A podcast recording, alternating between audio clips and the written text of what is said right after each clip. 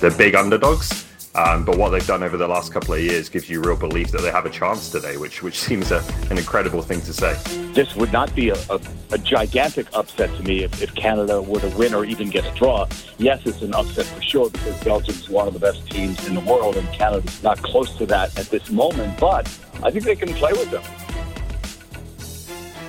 706 on a Wednesday. Happy Wednesday, everybody. Halford Brough, Sportsnet 650. Halford and Brough in the Morning is brought to you by the Dilawri family of Acura dealers. Experience the Dilawri difference today by visiting your nearest Dilawri Acura dealer today. Hour two of the program, we are now in the midst of it. Peter Galindo is going to join us live from Qatar in just a moment here.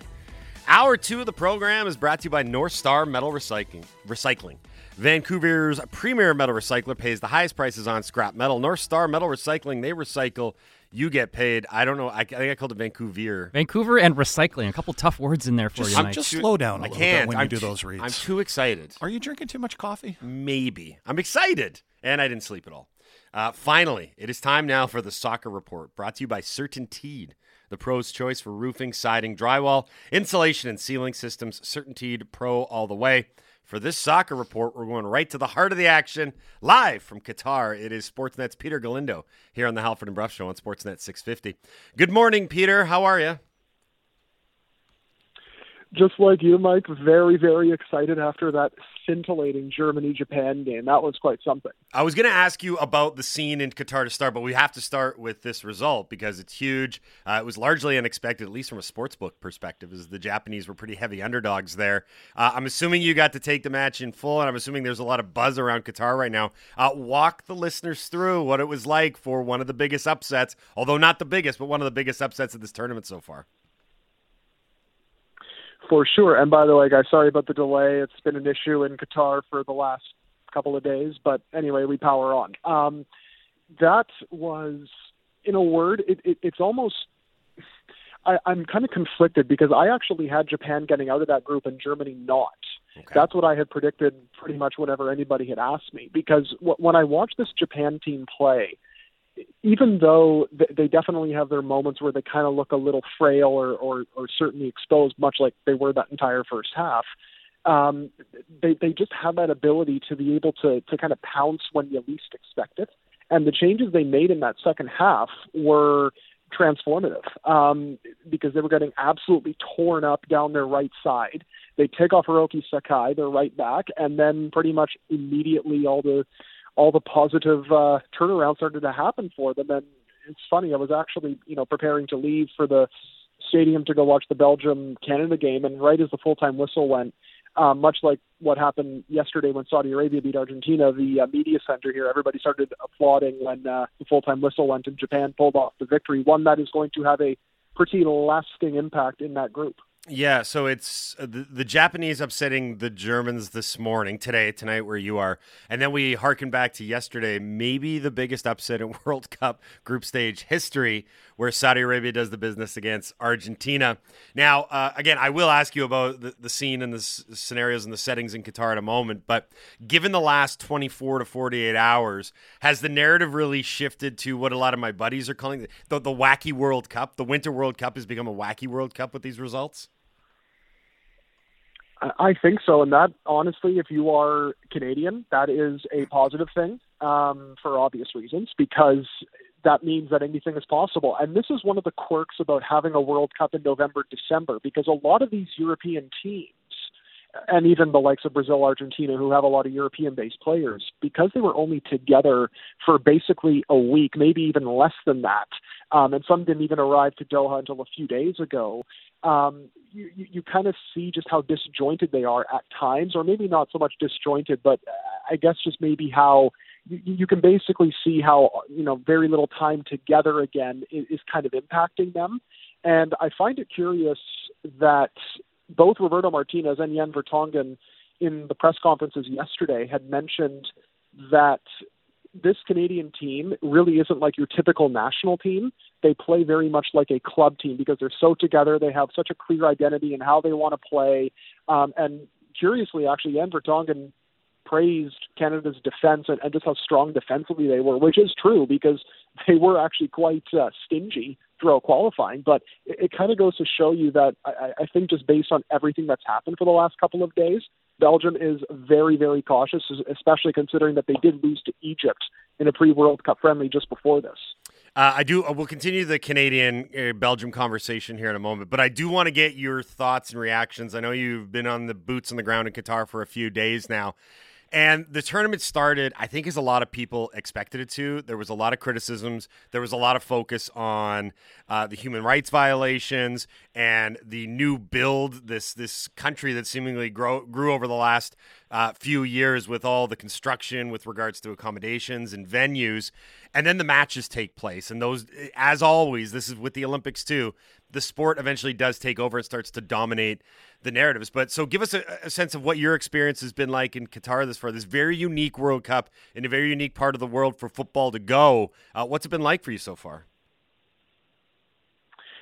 Well, obviously, with the caveat that I have at times been in a bit of a bubble. Um, I, the one or two times I have been able to kind of branch out and explore the city, you, you can definitely tell that there is a World Cup here because there are people from all over the world, um, and and everybody's been very friendly. To be fair, the locals, the the traveling fans, um, all the volunteers have done a terrific job um, organizing this tournament because you know I think one of the the interesting side of this is because everything is so close together, really the furthest trip you have to take outside of Doha is maybe about 45 minutes to an hour by bus or car. Um, it almost gives it that like convention like feel because you're constantly on the go somewhere. Um, but no doubt about it, when you drive through certain parts of Doha, you realize that this is very much a recently constructed city. A lot of desert in certain parts, um, very little phone service, if at all um, and definitely you, you you get that little bit of an uneasy feeling when you walk into these you know magnificent structures, you know, stadiums, the, the National Convention Center where the media center is, uh, even the metro system here. And you, you just kind of think, well, you know, as nice as it is, you know, people had to pay the, the ultimate sacrifice in order for all of this to become a reality. And then you kind of get a little bit of that uneasy feeling in your stomach. Um, but I mean, so far, you know, you, you really can have no complaints about how the tournament's been organized, but you can definitely have complaints about how it kind of all came together and, and, and the fact that it actually is still happening, which is quite crazy to think based on the fact that in 2010 we kind of thought, okay, there's no way they're actually going to go through with this, and sure enough, they have gone through with it. Yeah. Um, turning to Canada's group, uh, Mor- Morocco and Croatia drew nil nil this morning. How did that game play out, and what does that result mean for Canada? I think you saw two of the faster teams in this group. I think Canada's probably up there as well, but I would say Morocco and Croatia were two of the more fluid, fast teams in this group, and it was just a very frenetic game. You know, sure, some people thought it was a bit of a of a snooze fest. I thought it was it was actually quite entertaining and end to end and and fascinating how both of those teams kind of canceled each other out because you know Croatia at the beginning were quite eager to kind of get forward and, and try to hit Morocco in transition, but Morocco was just so organized off the ball that they couldn't really get any space, whether it was out wide or in the center. And then Croatia was almost quite patient in those transitional moments and let Morocco get back into their shape and kind of started to try and break them down with just their midfield superiority, and it didn't work. Um, so I, I think that there were a couple of lessons from a Canadian perspective to learn. Number one, um, watch out for Achraf Hakimi because he is very fast. I don't think anybody who knows him is going to be surprised by that. But um, the Moroccan right back is very clearly the driving force of that team. Sofyan Amrabat, who played in the heart of the midfield for Morocco, was just snuffing out all the danger centrally and was integral to what was a magnificent defensive performance. And then for Croatia, um, they're going to be a team that I think is going to dominate a lot of possession, but maybe won't necessarily take every opportunity to hit you on the break. So I, I suppose from a Canadian point of view, that's good because you don't have the quickest center backs. So mm. if Croatia ends up going that route, I think that is a positive for the likes of Steven Vitória and probably Kamal Miller as well. We're speaking to Sportsnet's Peter Galindo live from Qatar here on the Halford and Brough Show on Sportsnet 650. Okay, back to Canada Belgium as we uh, look ahead to today's match. Uh, we're just a few hours away from the match actually kicking off, which means we're less than a few hours away from the lineups being revealed. Are you expecting any surprises with John Herdman's starting 11? He's been pretty traditional in the guys that he started and the formation he started them in. Mm-hmm and he's got a full and healthy squad available for selection. Uh, any surprises, any wrinkles that you might see from what Herdman traditionally does? Well, I think the fact that a lot of us media members are going with the same projected 11, um, I don't think there's too much surprise expected. So, I basically just to kind of run through it, I expect Milan Borjan in goal as usual, Alistair Johnston, Steven Vitória, Kamal Miller to make up that back three in possession. Then you're going to have a bank of four from starting from Tajon Buchanan, Atiba Hutchinson, Stefan Eustaquio, Sam Adekugbe, Junior Hoilett just in front of that bank of four, kind of playing in a free role. Then you're going to have Davies and David. So very similar to what we saw against Japan. The only difference is being, of course, Davies and Eustaquio coming in for Larin and Piette. And I know it sounds crazy to think that Cyle Larin might not start because he is the men's national team's all-time leading scorer, but he hasn't played a lot for Club Bruges. More than anybody that I've really watched over the last couple of years, he really seems to struggle technique wise. When he doesn't play a lot, he has heavier touches. He's a lot more indecisive, especially around the box. So I think that might be the the play to go with here. I could also see, you know, Larin retaining his place. I suppose that there is a surprise, and then maybe Hoilett getting dropped. But I think just how integral Hoilett is to helping Canada transition the other way.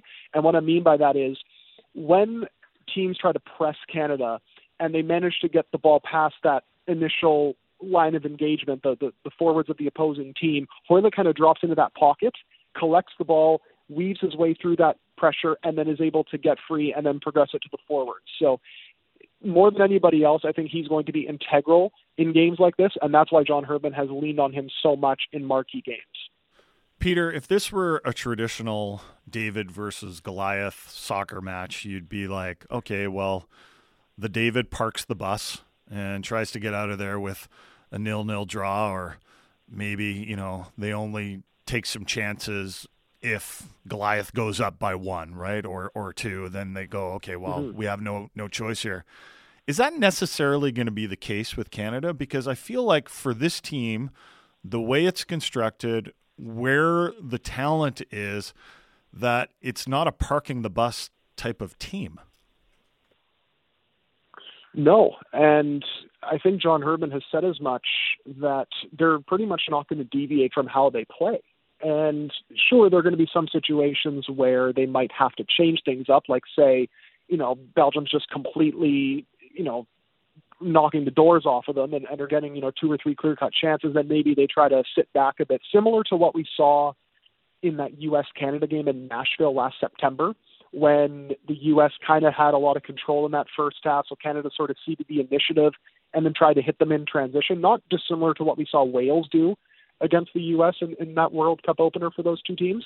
Um, that could be a possible tweak that we see. But look, Belgium is very aware of the threat Canada poses in those transitional moments.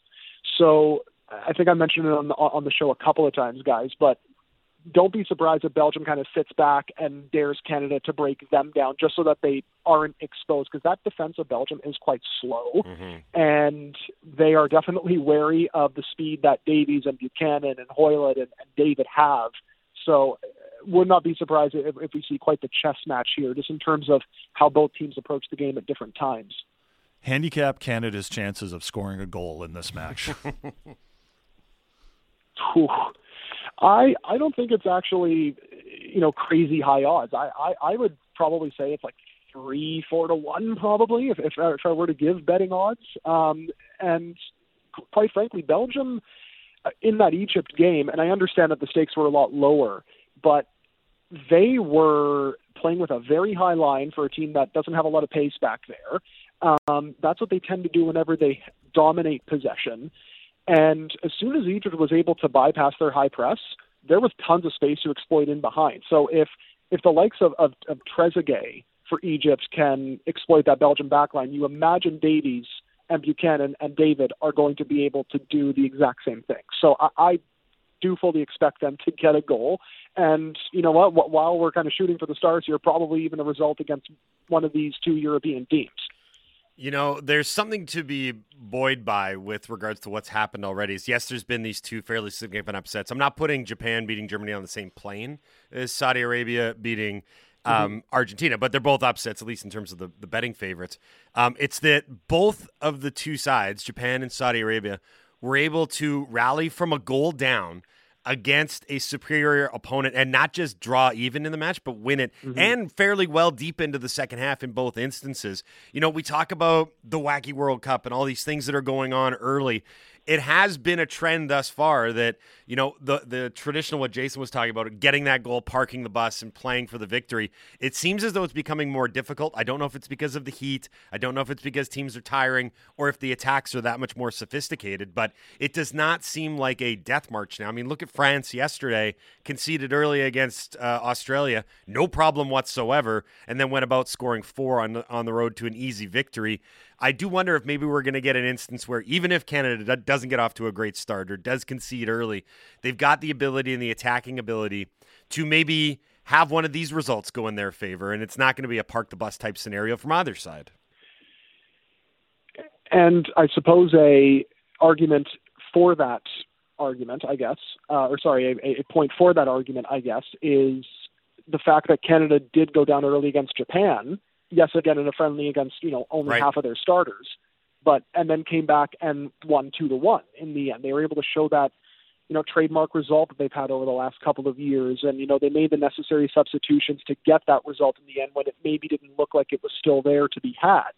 Um, and I, I, I suppose as well, when you look at the conditions weather-wise, when it gets dark here in Doha, it is actually quite chilly. Like there are times when I'm wearing short sleeves and I'm like, you know what, I could probably put on a sweater or a jacket here because it, it does get quite windy and, and, and cold. So I think that also helps these teams because inside the stadiums as well, there's air conditioning, despite the fact that it is maybe feeling like 20, 21 degrees outside. So th- that might actually help a lot of these teams in terms of their energy levels, plus the fact that it is in the middle of the European season. So they're not quite exhausted yet, even if we have seen probably a few more you know devastating injuries than than we usually have. But th- that could honestly play into Canada's hands too. Just the fact that th- they will have a little bit more youth on their side. They will have you know not as much you know exhausting conditions to deal with.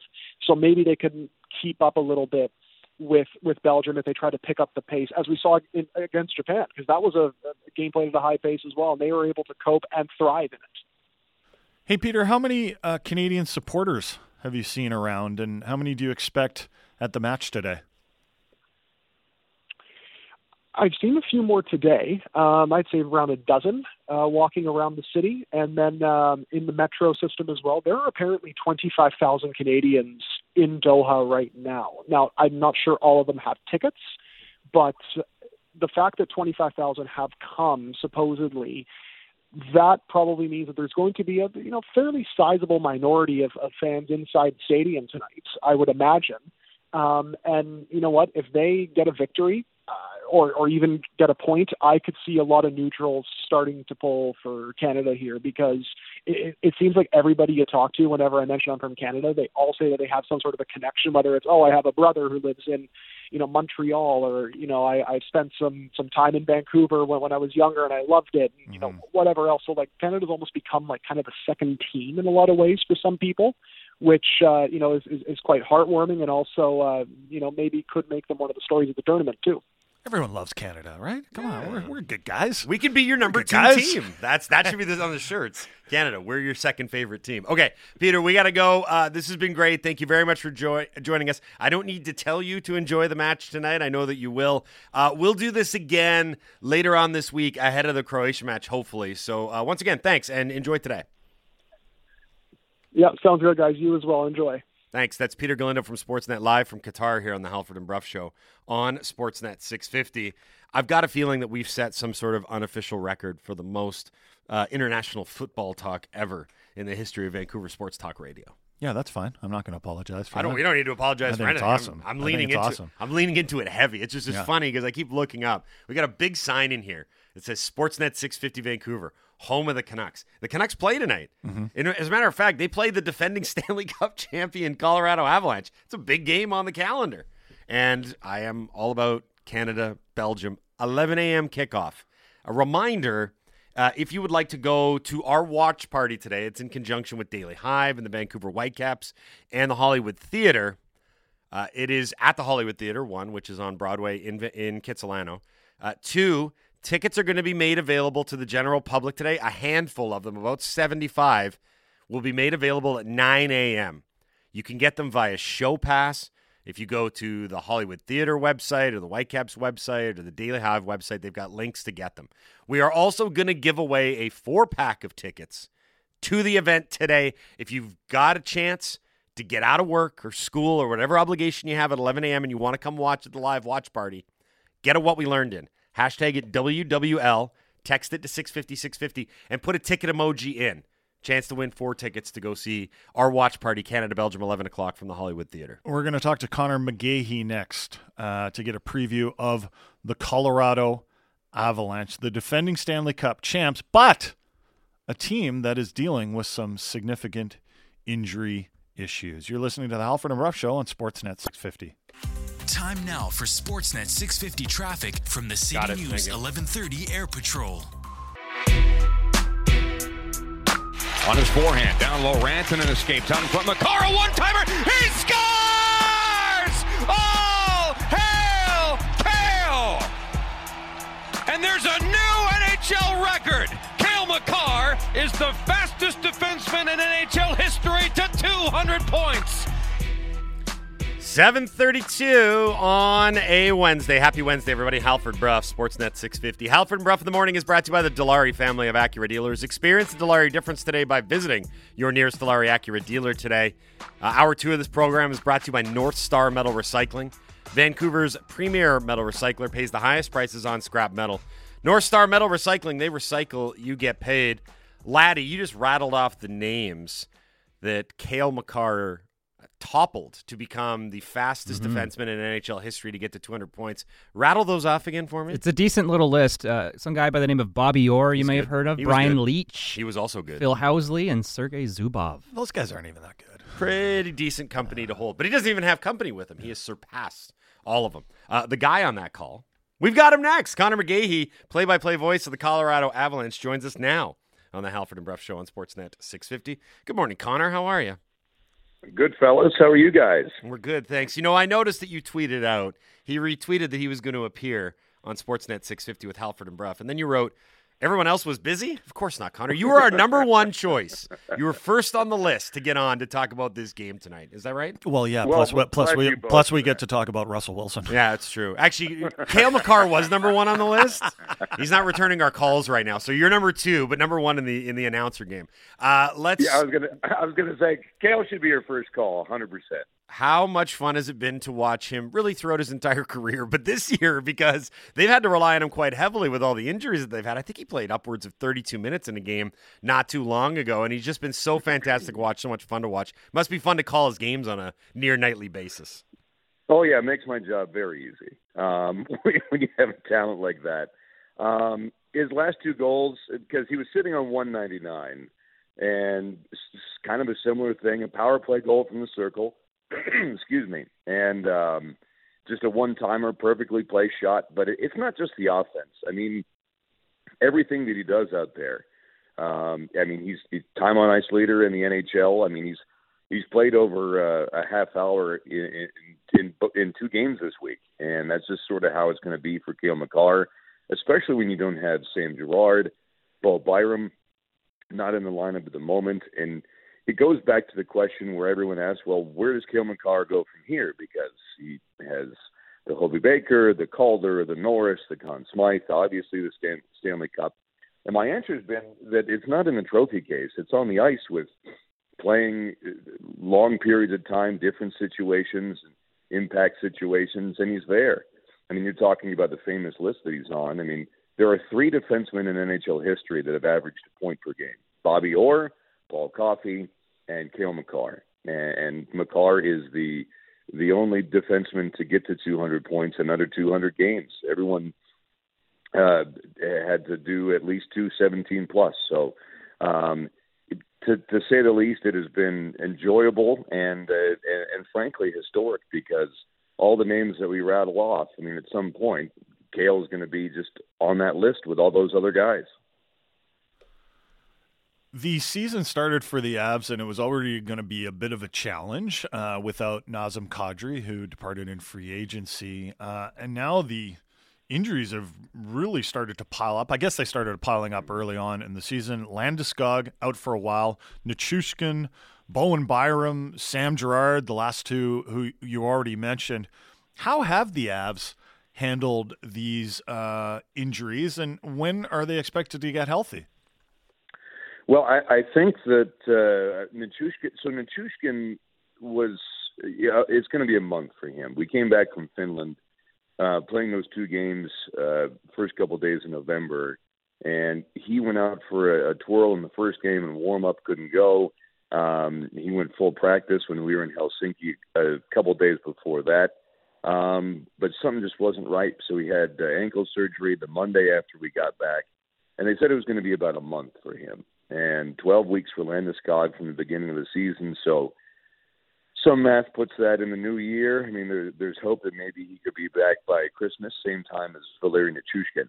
So uh, Jared Bednar is saying the last couple of days that Sam Girard might be might be a possibility for tonight versus Vancouver, but um, hasn't gotten a chance to, to to practice with the team. He's been skating while we've been away on a, on a three game trip. Uh, and then there's no update yet on Bo Byram or, or the return of Darren Helm, who's the other the other name on that list too. Because you could take Landeskog, Nichushkin, Helm, Byram, and, and Sam Girard. That's a pretty decent starting five there for Colorado. But they've been able to go down the list and and start to get back to their defensive identity that won them the cup last year. Um, we were in Washington on Saturday, and one of the one of the Caps crew saw us afterwards, and they said, "Wow, you guys definitely can play both sides of the puck," and that wasn't the case earlier. Um, but the Avalanche have, have put more of an emphasis on on playing good defensive hockey, and that's turned into scoring opportunities. Now, you've got a seven-game point streak from Artturi Lehkonen. Uh, Cale Makar has been doing what he's been doing. Mikko Rantanen uh, had a six-game point streak going as well. Nathan MacKinnon uh, tops in the leagues as a playmaker. So the big boys have really stepped up, and then you started to get Alex Newhook going. He's he's probably been the, one of the second hottest goal scorers here. Uh, a lot of pressure has been on him to to fill the shoes of Nazem Kadri. So it, it's been by committee for sure, but it's it's it's the team getting back to their defensive identity that was so key, and then winning the cup in June. When did that uh, realization that we're going to have to learn how to win those two one games as well as the wild mm. games. I mean, they, they, listen. They played some wild games in the playoffs last year. They had an eight six game yeah. against Edmonton. They had a six five game uh, against the Oilers. So it's not like the Avs have turned into like the '90s New Jersey Devils or anything like that. They're not. They're not trapping it up, and you still watch them play, and you're like, this is exciting. This is exciting offensive hockey, but uh, being able to win those two to one games, that's something we heard about the Tampa Bay Lightning before they won the Stanley Cup, that they're going to have to be able to win those types of games too. When did that start for this Avs team? I think you might even go, I mean, because everyone likes to talk about the offense with this team, always has. Um, but you might even have to go back to two years ago in that series versus Vegas, and where you're up to nothing, but then you, you couldn't hold the lead to save your life. Um, you're just a couple minutes away from a win in Game Three in Vegas, and that would definitely put you in the driver's seat to to win and then go on and and play what would likely be the Montreal Canadiens. But defending a lead was a problem for this team, and I, I think that really came into the spotlight as early as then. I know that it, it's been a, a Jared Bednar uh, staple ever since you know he's been in the East Coast Hockey League, um, winning a Kelly Cup there, winning a Calder Cup in uh, in the AHL as well with the Lake Erie Monsters. You know, his modus operandi, it's Latin, uh, has been that deep, defense leads to offensive opportunities, and well, referenced that a moment ago. But I think that Colorado's ability to not only defend a lead but to come back if necessary um, really stems from stingy defensive play, and that's where uh, I could even fast forward a little bit into the acquisition uh, of Andrew Cogliano at the trade deadline last year. That's exactly the type of player, just like Logan O'Connor is, where uh, you, you got no room. It, it's not it's not boring hockey to watch either. It's just difficult to play against, and I think that they needed to change their mental space, their philosophy um, after that that six game loss to the Vegas Golden Knights, and they didn't win the President's Trophy, which isn't the worst thing in the world. I went to Florida, but but it, it really was puck possession and and the ability to to apply pressure really at every at every position for the opposite team, especially the defenseman, to try and get the puck back. So um, I, I think really the big switch was was flipped before last season began. Uh, if you could do us a favor and just collect all those notes on how to defend a lead, put them in an envelope, and ship them to Rogers Arena in Vancouver, I can follow up with the exact address. It is it is incredible that I, I bet all our listeners perked up when you said the Avs had to learn how to defend a lead. I don't know if you've heard the Canucks have had slight issues with the lead. They've already blown mm-hmm. seven multi-goal lead this season, which is which is incredible and we have this debate here on whether it's systems like coaching or if it's personnel or it's a bit of both. Um, Jared Bednar's system, what? How would you describe it? Does he let them play, or is he actually does he actually preach a pretty strict structure? I, I think it's the perfect combination of both, if, if that makes sense, because I think that they they look at a ton of video. He talks about video all the time and different situations of if the puck is here along the wall, where should this forward be? Where should this defenseman be? Um, but at the same time, I think the the thing that the Avalanche have the advantage maybe over anybody else in the National Hockey League is the defenseman because all of a sudden both or one if not both defensemen on the ice at the same time can turn into a forward. I mean, I counted three times in the game versus Dallas two nights ago that Josh Manson was leading a rush up the ice on a three on two. And that's the carte blanche that they get. And I've asked Jared Bednar the question before: Do they get the green light? He goes, "It's not a, it's not a green light. It's, it's the, it's the attitude that if the puck is in our possession, then we go on the attack, and it doesn't matter if it's Erik Johnson. It doesn't matter if it's Josh Manson. It doesn't matter if it's Cale Makar. If we have an opportunity to attack, we do it. And you dig the puck out, you get it back. We're in control, and it doesn't matter the personnel. So I think it's it's a little bit of X's and O's on along the boards in the corner. Where is everybody to get the? Uh, it's not exactly bones; it's more like cartilage. So it's it's more flexible uh, and, and that can can spring everybody forward in, into the attack because, like I said, this team is based around puck possession, and it's not a, a rush team all the time. I mean, granted, it's the number one power play in the National Hockey League. A lot of goals come from there, but when you're talking about five on five opportunities, it is it is defend first, attack second, but those have to come very swiftly, and that's that's what makes them so hard to defend. I think because that transition from oh, we lost the puck if you're the other team, and now we have to defend pretty much five forwards on the ice at all times. That's what makes it so difficult. Uh, it probably has to be said that part of having uh, the ability to defend leads is having very good goaltending, and the Avs have gotten that so far with Pavel Francouz and Alexander Georgiev. Two-parter for you, Conor, before we let you go. One, just how good has this goaltending tandem been for Colorado this year? And two, who do you predict will be starting tonight against the Canucks? Uh, it has been excellent to answer part one, uh, and everyone there was a lot of trepidation before the season began about about where they would be, and I said that look, your goaltending situation is going to be better this year than it was last year. Darcy Kuemper wasn't bad, but uh, but uh, the Avs were able to win because they were that good.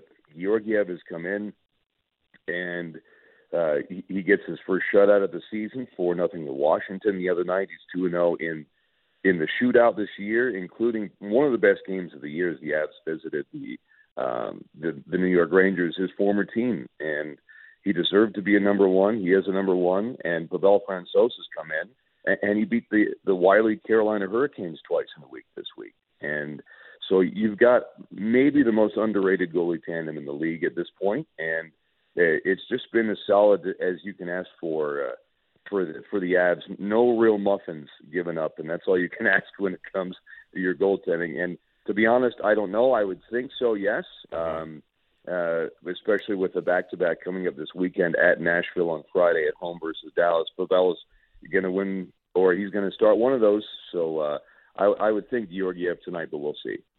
Conor, thanks a lot for doing this today, man. We really appreciate it. Have a good call tonight. Enjoy the game. I'm sure we'll be doing this again later in the season, next time that the Canucks take on the Avs.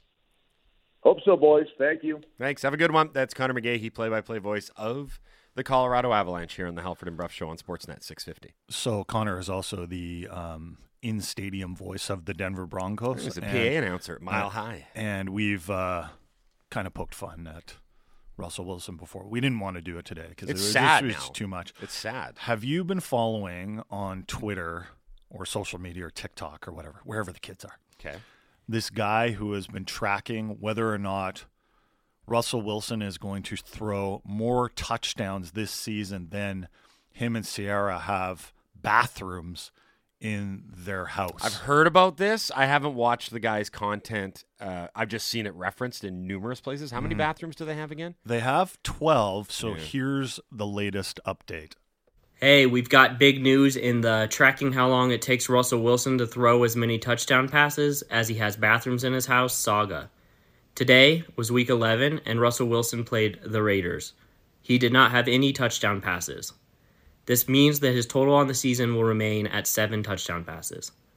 Meanwhile, at his and Ciara's home, they also did not add or remove any bathrooms.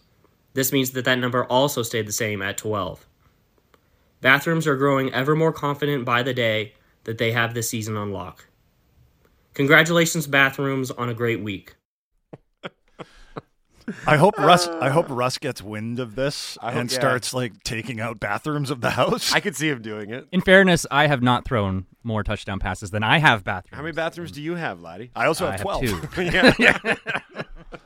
Are No, we they- counting the buckets? Yeah, I he, he'll start calling himself Mr. Renovations, and there'll be like little TikTok videos of him and Ciara in work belts and hard hats, just removing bathrooms, playing along. Funny or else. Um, the- what a disaster season! What a disastrous season. I, it's I mean, don't get me wrong. The first season could have gone worse. Yeah. they could have lost more games. Russell Wilson could have been injured for the entire year. But to be honest, I think actually having it play out in real time with Russ healthy and under center. Now he's not 100% healthy. He's got the hamstring issue. It actually does in a way make it worse because what you're seeing is a very terrifying proof of concept mm-hmm. that the Seahawks were right and the Broncos were wrong. The Seahawks were right in saying there's enough red flags here about his lack of mobility and quite frankly lack of ability that we're ready to cut ties and from the Broncos side of things, it's oh my God, not only did we pay huge draft capital to get Russell Wilson, we also handed him a mega extension. Yeah, and and it's just a terrible feeling. I I cannot relate to this, but it must be a terrible feeling to have a team that has these contracts that you just you just can't get rid of, and you just got this this anchor around the franchise. Mm-hmm. That's you why know, it's like a it just- unique experience. I don't. I I can't relate to it in any way. I don't know how it feels. My heart goes out to the Broncos because it must it must feel to them that they're just like they're stuck Mm-hmm. with this player, and this player is costing so much ag- uh, uh, against the salary cap. You know, and why did they make this decision? Why don't don't they realize that as professional athletes get older, you know, especially into their thirties, and they've got a lot of wear uh, uh, on their on their bodies. Like that sometimes even even good players, their their play breaks down. Again, I don't know how to relate this to anything that I watch, but it must be very frustrating for the Broncos. I can only imagine how frustrating that is to give a long term contract to a guy on the wrong side of 30. I can only imagine. You know what's really exciting uh, about our show? We have now shifted from why are you talking about soccer to getting texts like this into the Dunbar Lumber text line. Mike the teacher. I don't mean to be that why aren't you talking about guy and I know you probably already have, but why are we not talking about Canada? Belgium. Okay, well, we'll do that right now because it is time for another soccer report, brought to you by CertainTeed, the pro's choice for roofing, siding, drywall, insulation, and ceiling systems. CertainTeed Pro all the way. We're 10 minutes away now from uh, Canada's CONCACAF brother, one of them, Costa Rica, who will kick off their World Cup at 8 a.m. against Spain. Now, it's actually been a pretty decent tournament for CONCACAF thus far. Uh, all draws so far, right? The U.S. drew with Wales. I think that would ultimately be a disappointment for the U.S. given how that match went. Very good in the first yeah. 45, got out to a 1 0 so lead. Uh, but it's still it's not a loss, right? So that's a good thing. You you remain competitive with a draw in the group stage. Mexico drew nil nil with Poland in a game that I think a lot of people kind of had earmarked or penciled as a potential draw because two pretty evenly matched opponents, at least in terms of their FIFA rankings. But Mexico really stole a point there when they had a penalty save in the second half. Ochoa stopping Le- Lewandowski. So you get the third and fourth CONCACAF participants playing today Costa Rica followed by Canada. It would be great for the region if all four could get through their first matches undefeated because you've obviously got the two draws with Mexico and the U.S. holding up their end of the bargain. You know what I'd like to see today? What's that? Canada and Belgium finish in a nil-nil draw, and all the soccer fans, the hardcore soccer fans, are like, "That's amazing! What an incredible result!" And like the, the final whistle goes, and like nil-nil against Belgium, and kind of the casual fans, or even the people that still uh, don't really like soccer, just like I don't know. I, I, I hate this sport so much. Yeah. Did anything actually just happen over the last 90 minutes? Nobody scored. Why are you booing? There's no because that is one of the sad things about it is you can wa- you can invest 90 plus minutes of time where there's no goal and no winner. Yeah. But there's but, nothing decided. Okay, it, Canada draws nil nil with Belgium. Happy? You're, you're over the moon. Yeah. You're over the moon. Yeah, it's a terrific result for Canada. If you can hold greatest result in men's soccer history in Canada, nil nil draw with Belgium. Well, it would be because it would be their first ever point at a World Cup. What happens if all three of their games are nil nil? Oh, that's something. Then what happens? How do they? How do well, do they get out of the group? Well, that's what I'm. If they get I, out of the group. There's a chance for well, one more chance to score a goal. I don't think they can get out of the group. I'm asking. I don't. I don't know the. I don't know the answer. Um, I'm curious. Your your question uh, upsets me, yet also intrigues me. I'm just curious yeah. if that happens. What? How do I they, think that's how do they decide? Like it's infuriating yet intriguing. I would be a disappointment because they would got, would have gone an entire tournament without scoring a goal. Undefeated yeah. though, but also undefeated. but better than of, Argentina, better than Germany. But they're out of the World Cup but they didn't lose a single game. It's a tough one. Yeah. You know what? I choose not to answer your question. Okay. That's how I'm going to go Sorry. with that one. Uh, what a soccer report that was. Brought to you by CertainTeed, the pro's choice for roofing, siding, drywall, insulation, and ceiling systems. CertainTeed Pro all the way. So I'll set up the remainder of the morning here. We got one hour left on the quote unquote traditional Halford and Brough show on Sportsnet 650. Murph's going to join us at 8 o'clock. At 8:30, we're going to do what we learns. We're going to give away a four pack of tickets to see Canada Belgium, not live from Qatar. You probably won't make it there in time, but from the Hollywood Theater where we're going to be doing our watch party. Get a what we learned in. What did you learn over the last 24 hours in sports? Hashtag it WWL. Uh, and then also add the ticket emoji, and we'll get the tickets to you. Best what we learned Get some. And a reminder, another reminder, at nine o'clock this morning, as I continue to set things up, a limited amount of tickets are going to be made made available to the general public for the watch party. Nine o'clock. Go to Show Pass. Go to the Hollywood Theater website. Whitecaps, Daily Hive. They'll all have links to Show Pass. Again, a select amount of tickets are going to be made available to the general public at 9 a.m. this morning. Finally, finally, at 10 a.m. this morning, Brough and I back on the air. This time, it's across the Sportsnet radio networks. We're going Canada wide. Jason's wearing his Canada jacket Fortunately, there won't be cameras at the Hollywood Theater. We're going to do a live one hour pre match show. Me, Brough, Dan Riccio is going to join us. John Catliff's going to join us. The oh, third, nice. the, the, third leading goal scorer all time for the Canadian men's national team is going to join us. Kerrisdale guy. Jason Brough and John Catliff yeah. are the two greatest Kerrisdale youth soccer products ever, and you mm-hmm. guys are going to be joining joining forces at one table. Yeah, the soccer prowess it'll mm-hmm. burst at the seams. It will be flowing Jason, out the door. Captain Canada, Brough. Remember? That's right. You're going to be wearing your jacket. We're just going to be like, what do you think about Dunbar? Yeah, the conversation is going to very much veer into uh, West Side Vancouver snobbery, which is going to be great for all of our listeners coast to coast. Were you a Minerva's guy or a George's Pizza guy? Get this out of your system now, because if you do this on a show that's In airing, Toronto? yeah, airing in Toronto, They and will then literally cut it off the air. Just Yeah. it'll be dead. So when you hear the voices at 10 o'clock, it is not the best of. No, it's going to be live, Live, Halbro. It's called the uh, the Sportsnet Soccer Show. The most generic title we could give it for legal reasons. The Sportsnet Soccer Show. It's about some event that takes place around the world. who's to say where and who's to say what? Yes. This show is just about soccer on Sportsnet. So the Halford and Brough Sportsnet Soccer Show is going to go from 10 to 11. Uh, Dan Riccio is going to join us for some analysis. John Catliff's going to join us table side. That's all from the Hollywood Theater. And then at 11 o'clock, of course, it's the watch party for Canada and Belgium. What an awesome day. Super excited. We got one more hour to go here. Dan Murphy's going to join us on the other side on the Halford and Brough Show on Sportsnet 650.